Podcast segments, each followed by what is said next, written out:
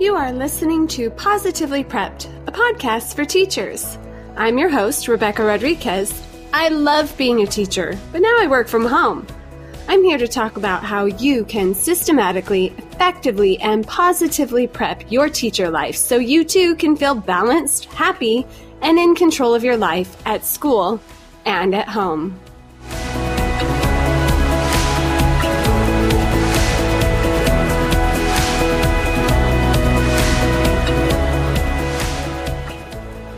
We're getting ready for graduation in our district, even though we have to do it virtually. But one thing I do love is that we are still giving all of the graduation regalia. That means that I got the opportunity this week to deliver all of the stoles I made for my AVID seniors to their car windows. I loved it. I've had these kids for three years now, so we've really had time to make some strong relationships. I brought a stole to each of their car windows and I had a real face to face conversation with them, at a six foot distance, of course. Before they left, I told each of them to be safe, that I miss them, and that I love them. Every single one of my students promised to come back and visit me after this is over. I didn't even have to demand that. And they told me that they love and miss me too. I have a real and lasting bond with this group of students. I care about them, and I feel like they genuinely care about me too. This has created such an amazing environment to learn and grow in. We hear that all the time, right? Kids don't care how much you know until they know how much you care. Join me today as we discuss a very real and doable way to create a true and lasting relationship with your students.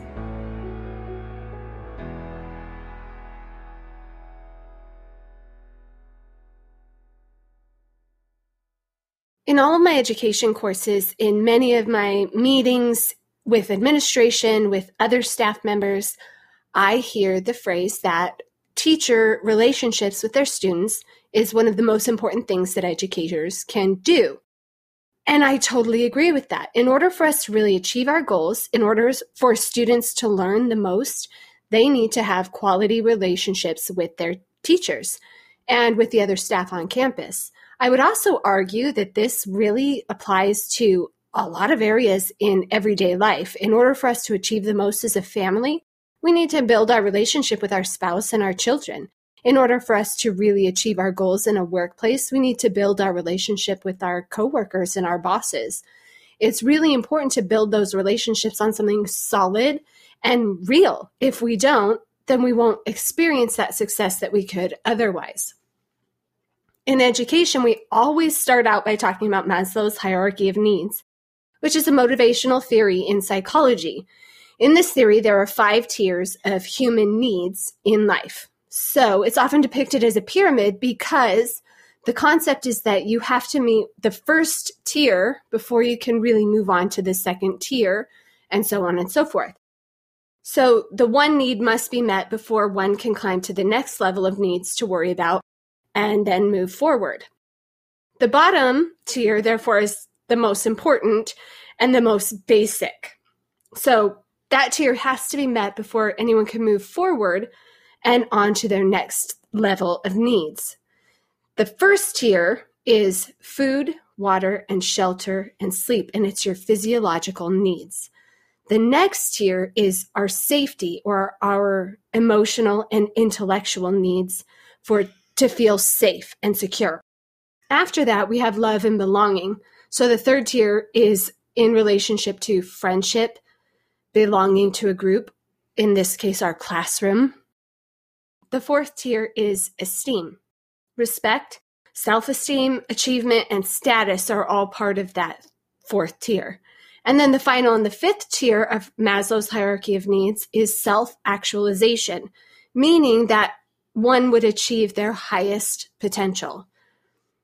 This cements the belief that in order for us to really teach students in a real and comprehensive way, the student needs to have their needs met to a point where they can actually enter the fourth tier where achievement and self esteem are flourishing. This means that the student needs to have their physical needs met, They need to feel safe and they need to feel love and belonging before they can learn anything. Once those basic needs are solidified, true learning and growth in our specific areas of teaching can actually happen. This is where the phrase Maslow's before Bloom's comes into play.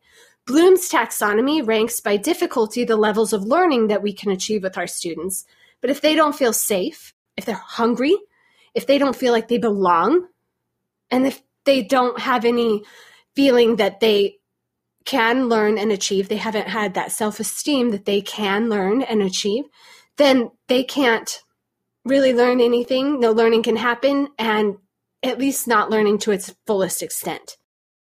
I don't think that a student and a teacher need to have a complete love and friendship to work together. And I don't think that they have to really get along great, like meaning that they would be best friends in order to learn from each other. But I do think that mutual respect and understanding are necessary for true learning to occur. Okay, so it is really easy to say and to know that true relationships are necessary to learning in the classroom and to work in the workplace and to a well functioning, happy household. But how do we get there? Do we just pretend to like that student until we do? I mean, fake it till you make it, right? No do we let them do whatever they want and they run the classroom and we just kind of hope that eventually they like us for it? No. Do we n- need to learn their lingo and sound cool and do all the TikTok dances with them? No, not necessarily. Those are not the ways to really create a real relationship. One really important thing to note is that no one likes a faker. If a person feels like you're forcing or faking your relationship with them, they're not going to like it. I do not like every one of my students. I wouldn't want to hang out with them on the weekend or let them date my daughter. Yet we have a great classroom relationship. I also have worked with people that I don't like, but I got a lot accomplished with them. I use a formula in my life that has really helped me in all of my relationships, and I'm going to share that with you today. But before we go into that, let's do our unpaid sponsorship. Today, for our unpaid sponsorship, I'd like to give a shout out to New Balance. We are a New Balance family, but I didn't always wear New Balance. I have really narrow feet, so finding shoes to work out in could sometimes be really tough. So when I found a pair that actually worked, I'd have to wear them out. Then I discovered the New Balance Energize. I love them. They have a memory sole, so they are so comfortable. Also, they're really easy to get in and out of. They breathe really well, and they are as light as a feather. I have been doing a lot of running during our shelter in place, which is not my favorite workout at all. But at least I can run in style. Thank you, New Balance, for great shoes that are comfortable, look great, and fit all kinds of feet. New Balance shoes are Awesome. Okay, now back to our regularly scheduled program. All right, so on to my super secret plan on how to get students to love me. Just kidding. The plan that I use in my life to make sure that I'm actually working on and building great and lasting relationships is no secret. It's found in Don Miguel Ruiz's book, The Four Agreements. I read this book a long time ago, and when I first started reading the book, I immediately agreed with the philosophy. I loved how logical and wonderful it made the way that we can live in a simple way. And then I tried to live by the agreements. I just decided this is what I'm going to do. And it's not always easy, but I do love how it's simple. Simple meaning that it's not a huge amount of things we have to remember and do and and there's no reward or punishment it's all based on our true selves. So, remember in episode four, I actually talked about not having rules in my classroom, and I live by principles in my classroom instead. So, this just molds right into that philosophy that I have in my classroom with behavior and, and discipline. And these agreements have solidified the life skills that I talk about in my classroom, and they really help me to practice what I preach in this amazingly real way. So, first of all, let's talk about the agreements. Notice I didn't call them laws or rules because they kind of are opposed to laws and rules because it's more based on an agreement that we've made within ourselves. In his book, Ruiz states that everything we do is based off of an agreement that we have made. Agreements are made with ourselves and others, but the most important agreements that we have are the ones that we make with ourselves. Right now, we all have beliefs about who we are and about the world around us that can either empower us or they can limit us and limit our potential. He offers four agreements that can really help us to live our lives in a way that builds our relationships and ultimately it helps us to feel happy and loved. Normal rules and laws are imposed on us. If you think that think about it, as kids we're told what we can and cannot do, and if we do those things that we're supposed to, we get rewards. If we do those things we're not supposed to, we get punished. So we learn as we're growing up to be inauthentic because we are trying to fit into those norms and laws and rules. And sometimes we misinterpret them even as kids because we believe in bad and good as kids. And so if I do this thing, I'm bad instead of realizing that it's maybe a safety issue or something else. And so they grow in us and we come up with these agreements that we live by. And a lot of times those agreements make us feel unsafe or unsure because those agreements are falsehoods. They are making us an inauthentic self. Also, they help us or make us feel like we don't belong. We're trying to fit in, which means that we're molding into some shape that isn't our real, our real self in order to fit in with something instead of really belonging there. And these false agreements that we make as we get older and as we're learning the world around us help us to believe that we are not our true selves and that inauthenticity really makes us feel negative. It makes us feel bad because we don't believe that the true self of who we are can be loved, should be loved, or will be loved. This goes directly against Maslow's hierarchy of needs because we can never reach that self actualization if we're not being our true self. The four agreements help us to break out of this problem and they reach help us to reach a new level within ourselves and therefore within our relationships with other people. So let's talk about the four agreements themselves. Agreement number one, he says, is to be impeccable with your word. Ruiz states that this is the most important agreement. He also states that it is the most difficult to live up to or to uphold. He breaks down the word impeccable in this portion of the book to mean without, im, means without, and pek is sin in Greek. So he was saying that this word actually means without sin. And he describes sin to be anything that goes against oneself. So it's not actually a religious thing in this instance. He's, he's talking about sinning being something that you would do that would make you feel like you are going against what you believe in. And therefore, being impeccable with language means to take responsibility for your own actions and to remain without judgment against yourself and against others.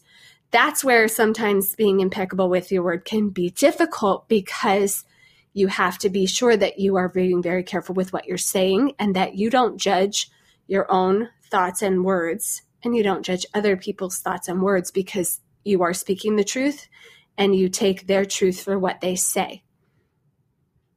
In essence, this agreement focuses on the significance of speaking with integrity making sure that you're saying things that are true to you and how you really feel. It means that you're being careful in choosing the words before you let them come out of your mouth. As a teacher, this would be not making threats or saying things that you don't mean in the classroom. This would be talking to your students about things that are important to them and not related to your subject matter. If they want to talk about their birthday for 10 minutes, maybe you let them talk about their birthday for a little bit and you really engage in that conversation. If it's not the time, be impeccable with your word and let them know that it isn't personal against them, that maybe a better time to talk about that would be in 20 minutes after we finish the lesson. But being impeccable with your word means that you say what you mean and you mean what you say and that you take them for their word as well. So that means that you want to talk about real things and not just your subject matter because that's what matters to you. Also, as a teacher, we can be willing to be the real you. I'm a nerd. I know it. I've stopped trying to sound cool to my kids because they don't think I'm cool. And I really have just embraced that I make stupid, silly jokes. And they know that's the real me and they can trust that. And so I've found that my students kind of just love me for who I am. And that feels so much better than trying to fit in to what I think they want me to say or how I think they want me to behave. Also, it lets them know that they're allowed to be the real them so that means that I'm going to be impeccable with my word and they get to be impeccable with theirs. And I get to be integritous with what I'm saying and they do too. By shining my light, I'm le- letting them shine theirs. This does need to stay appropriate with your students, meaning we don't talk about things that would be inappropriate. We do have to draw that boundary but a real relationship is based on real people. So we do want to talk about things that are not just our subject matter. This really focuses on this agreement number one, be impeccable with your word, really focuses on the second tier of Maslow's hierarchy of needs. It creates a safe place to speak and communicate. So we're creating that safety zone where they get to be their real self. They know they can rely on you. They know that you're being your real self and there's no deception there. So that allows our students to feel safe and secure. Our own families would feel this as well if we were being impeccable with our word at home, and so on and so forth. It is also a show of respect, and therefore it would take us to the third level and even the fourth levels of those needs because we are creating an environment of respect, self esteem, and really accepting ourselves and others for who they are. So, this one can with being impeccable with our word, it can take us right up that uh, hierarchy. We can walk right up that pyramid. Agreement number two don't take anything personally. This agreement helps us to understand that each individual has a unique worldview that alters their own perceptions, and that the actions and beliefs of someone else is just a projection of their own reality. That one was a little bit hard for me to understand at first because I tended to feel like I understood where people were coming from. And I, I am an empathetic person and I do try to understand where people are coming from. But sometimes I let that take me to a place where I felt like things were about me that weren't about me. And this one really revolutionized the way that I live my life because I've since come to realize that sometimes when people treat me poorly, yeah, it feels really personal because they're doing it to me. So I felt like that was a personal attack. If someone was yelling at me, it felt very personal. But through living this agreement, you realize that this gives us a way to understand and deal with hurtful or annoying situations by realizing that other people are not doing things to help us or to hurt us. What they're doing has nothing to do with us and everything to do with that person and their perception. So, no, we don't want to go yelling at people because it's only about myself anyway. It's not really about them. We want to treat people kindly and, and we want to promote that. But this is so helpful when you stop thinking that they're doing it just to hurt you or just to help you. It is eye opening that you can just let go of that hurt and that anger and that jealousy and even sadness because it just it stops being personal and you can let it go and actually just kind of put it right back on that person. And it it stops affecting you so much when you stop thinking that it should. This agreement advocates the importance of having a strong sense of self and not needing to rely on the opinions of others in order to be content and satisfied with who we are. That is huge to me. I think it's very important that we teach that to our students as well. That if you are okay with you, what someone else thinks of you isn't personal. It, ha- it doesn't matter because what really matters is what you think of yourself. So, with our students, this one can sometimes be tough. As a teacher, when our students misbehave, sometimes we think that it's personal that they're attacking you. I even had a student once call me the B word in the classroom right to my face. Oh, that felt so personal. I was hurt. And it was a tough day. I went home and I felt really bad. And as I really started working through it, I realized that I had asked him to do something he didn't want to do. And he really was acting out because he felt frustrated, he felt restricted, and he was facing some things I didn't understand. And all of those things had nothing to do with me. He lashed out at me and he apologized. But realizing that it wasn't personal and really just deciding instead to focus on how I could help him and letting go of that feeling of hurt because of one word allowed me to build my relationship with that student. There's usually something going on with our students, and remember, we're the adult. So they're the kid, we're the adult, we're the professional, we are the leader. So let's lead them down a road to understanding and stop being personal when we can decide not to. Remember, we get to choose what we focus on. So if we focus on this personal thing hurt me, you're choosing to let it hurt you. When the parents go crazy at you for something involving their child, that's another tough one. When they start talking about how you don't know what you're doing, or you attack their kid, or you gave, you don't like their kid, that's why you gave them this grade. All of those things are meant to throw you off, and it feels very personal. But one of the most amazing pieces of advice I got in a class about behavior was to remember that for this parent, that is their personal life. It's their child. How much more personal can you get? But you are in a professional setting. This is your profession. So it's personal for them, but it's professional for you. Stay professional. Let them be personal. And as long as you stay professional and stick to your guns and just keep making sure that you're working towards understanding and communication, that's all you can do. You can choose to take it personal and be personally offended that they said things, or you can let it go because they don't really matter in the ultimate scheme of things. And whether or not that one parent knows you're a good teacher doesn't really change the fact that you are or you aren't. This one, agreement number two, don't take anything personally, really focuses on the fourth tier, but it does also apply to the third. So we're focusing on creating a bond and the other person having enough self esteem. So we're focusing on our bond, making sure we're focusing on the other person, and we're focusing on having enough self esteem and respect for ourselves to know that we're good no matter what the perception of that other person. So that kind of goes into our friendships, relationships, respect, self esteem. So that's the third and the fourth tier. Agreement number three is don't make assumptions. This one, again, can be kind of difficult because a lot of us feel like we know exactly what's going on. Now, this one is on the nose, meaning when we make assumptions, we are saying that we know why someone said or did what they did based on our knowledge.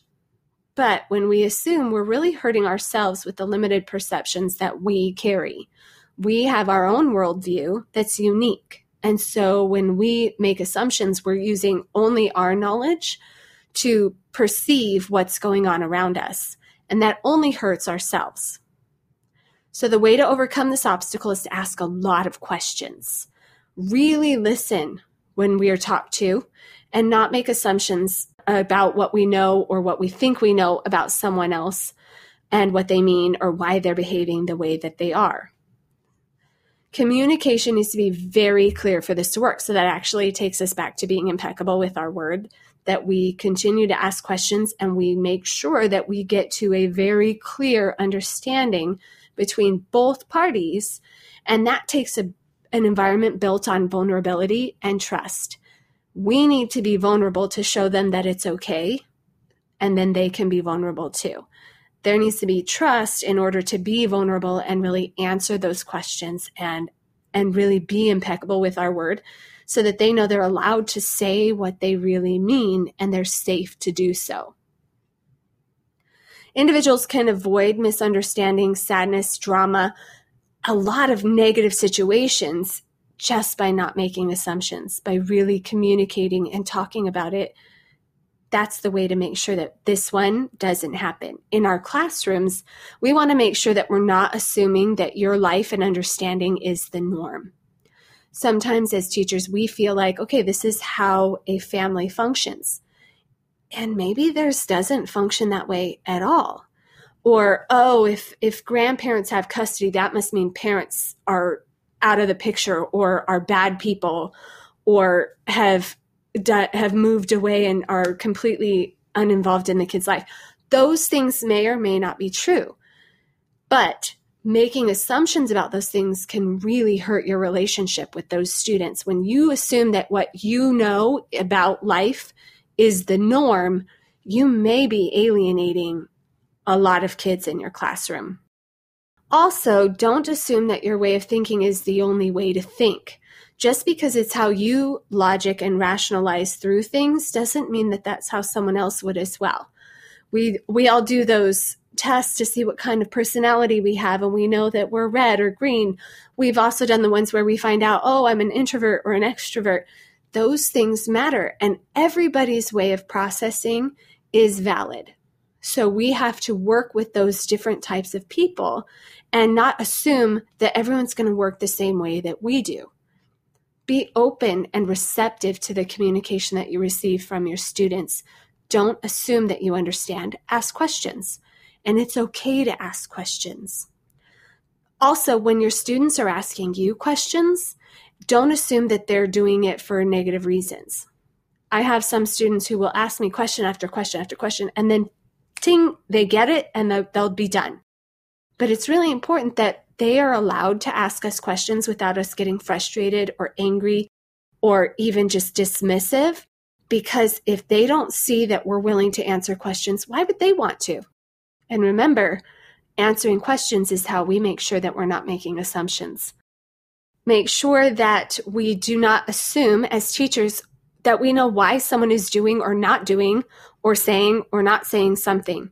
Ask questions and get information. I know that right now, my department, my PLC, we've been talking a lot about how our students are not engaging, that we send out emails and we're not getting responses, that a lot of kids aren't doing the work.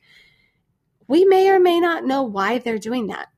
Our group has really focused on just trying to keep the communication open and to not assume why or why not the things are being received by the students and acted upon.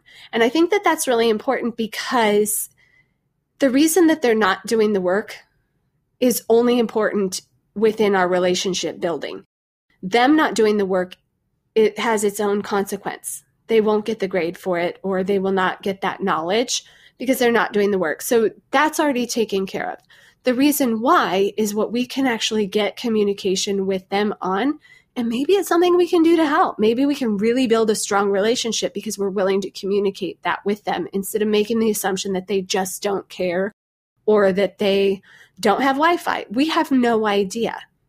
But what we could do is communicate at the best to our abilities because right now we can't really see all of our students, but we could really do our best to let them know that we care and not make that assumption. I feel that this one really touches on every single level we don't know our students like physiological needs and if they're being met. So right from the start, we just need to ask questions and really get to know them. They need to see us as a safe place. So that would be the second level. And if we make assumptions they don't trust, and that leads to true friendships and relationships. If they can't trust us, then they can't move on to that third tier. We need to communicate and be real so that we know so much that they can respect us and vice versa. And then we can all reach out reach our truer selves because we can be authentic. So this one goes all the way up that pyramid. Agreement number four always do your best. This agreement is about doing your best to apply the other three agreements into your life. This also means that you need to really be self aware of your potential, your limits, your goals, in order to work daily to achieve those things. One way to make agreement number four happen in doing your best is do not self judge. Be real and be kind to yourself. If you have a hard time with that, you can look at episode two or listen to episode two, Combating Imposter Syndrome, for more on how we can really work on not being a self judge and to how, how to kind of overcome that. If students can see you doing your best to understand and communicate with them, then they will learn this behavior by watching you. You may not be lucky enough to see that difference before they leave your room, but never doubt or under, underestimate your impact. Remember that student that I said called me the B word? Well, it was not until at least 10 years later that I heard from that boy again. And he'd had some very rough times. He had joined a gang. He had gone to jail. He had gotten out of jail. He had had a very hard time finding a job because he'd been in jail. And he found me on Facebook. And he reached out and messaged me and said, Are you Senor Rodriquez from my junior high? And blah, blah, blah. It's me, Angelo. And, I, and my first reaction was, oh, It's that kid. And then I I thought about it and I responded and I said, "Yes, it's it's me. I am that teacher." And he wrote me a very long message where he explained that I had made such a huge impact on him by never giving up and by not just writing him off. And he even brought up that day and said, I've never felt so bad because I knew that I had just insulted someone who believed in me. And he said that all of those skills that I had taught him, he was able to use to really reinvent himself and to come out a better person than he had gone into jail. And I remember thinking, like, how lucky I was to finally hear the outcome of his story that I had this student that had had such a hard time, and he was reaching out to me in a hard time in his life to let me know that I'd made an impact and that he believed he could still be his truest self and that he could still reach that fifth tier because I had never stopped believing in him. And he said, and he knew that I hadn't stopped believing in him because I responded to his message. And I realized I hadn't stopped believing in him because I knew that he had communicated with me and apologized and we all make mistakes and can change. When you fail and continue on and just keep trying, your students are going to see that too. So if you are working on being your best, you're trying to live your agreements and you're trying and you fail and you let your students see you in that failure and see you accept that failure and stand back up and believe in yourself even after that hard time, they will see that and they learn from that. This also touches on every level of the hierarchy of needs. Agreement number four, always do your best, but it naturally focuses on the top level where everyone gets to be their best self. They get to reach that point where they feel confident and happy with who they are, where we can know ourselves in a real, true, and happy way. Using agreements and principles in my classroom has helped my students to feel safe, that they belong, and that they are respected, and it has completely changed my classroom environment. The more that I live up to my agreements, the more my students do as well. They want to be authentic to who they really are, and they're dying to have an adult show them how to do it, even for one hour of the day.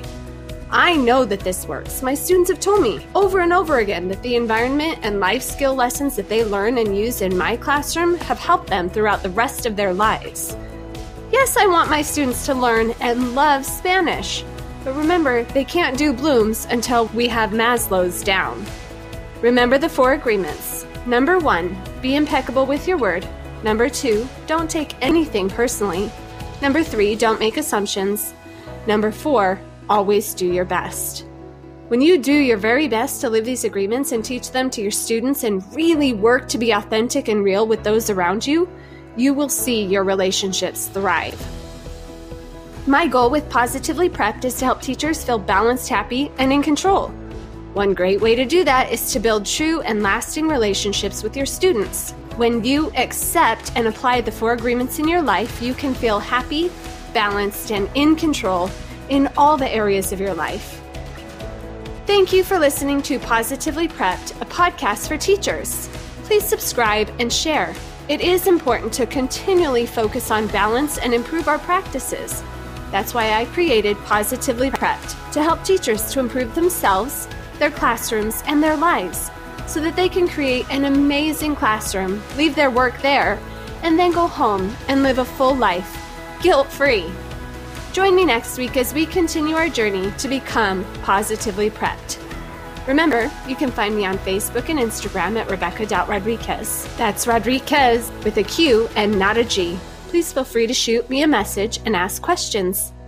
Thanks again for listening. See you here next week.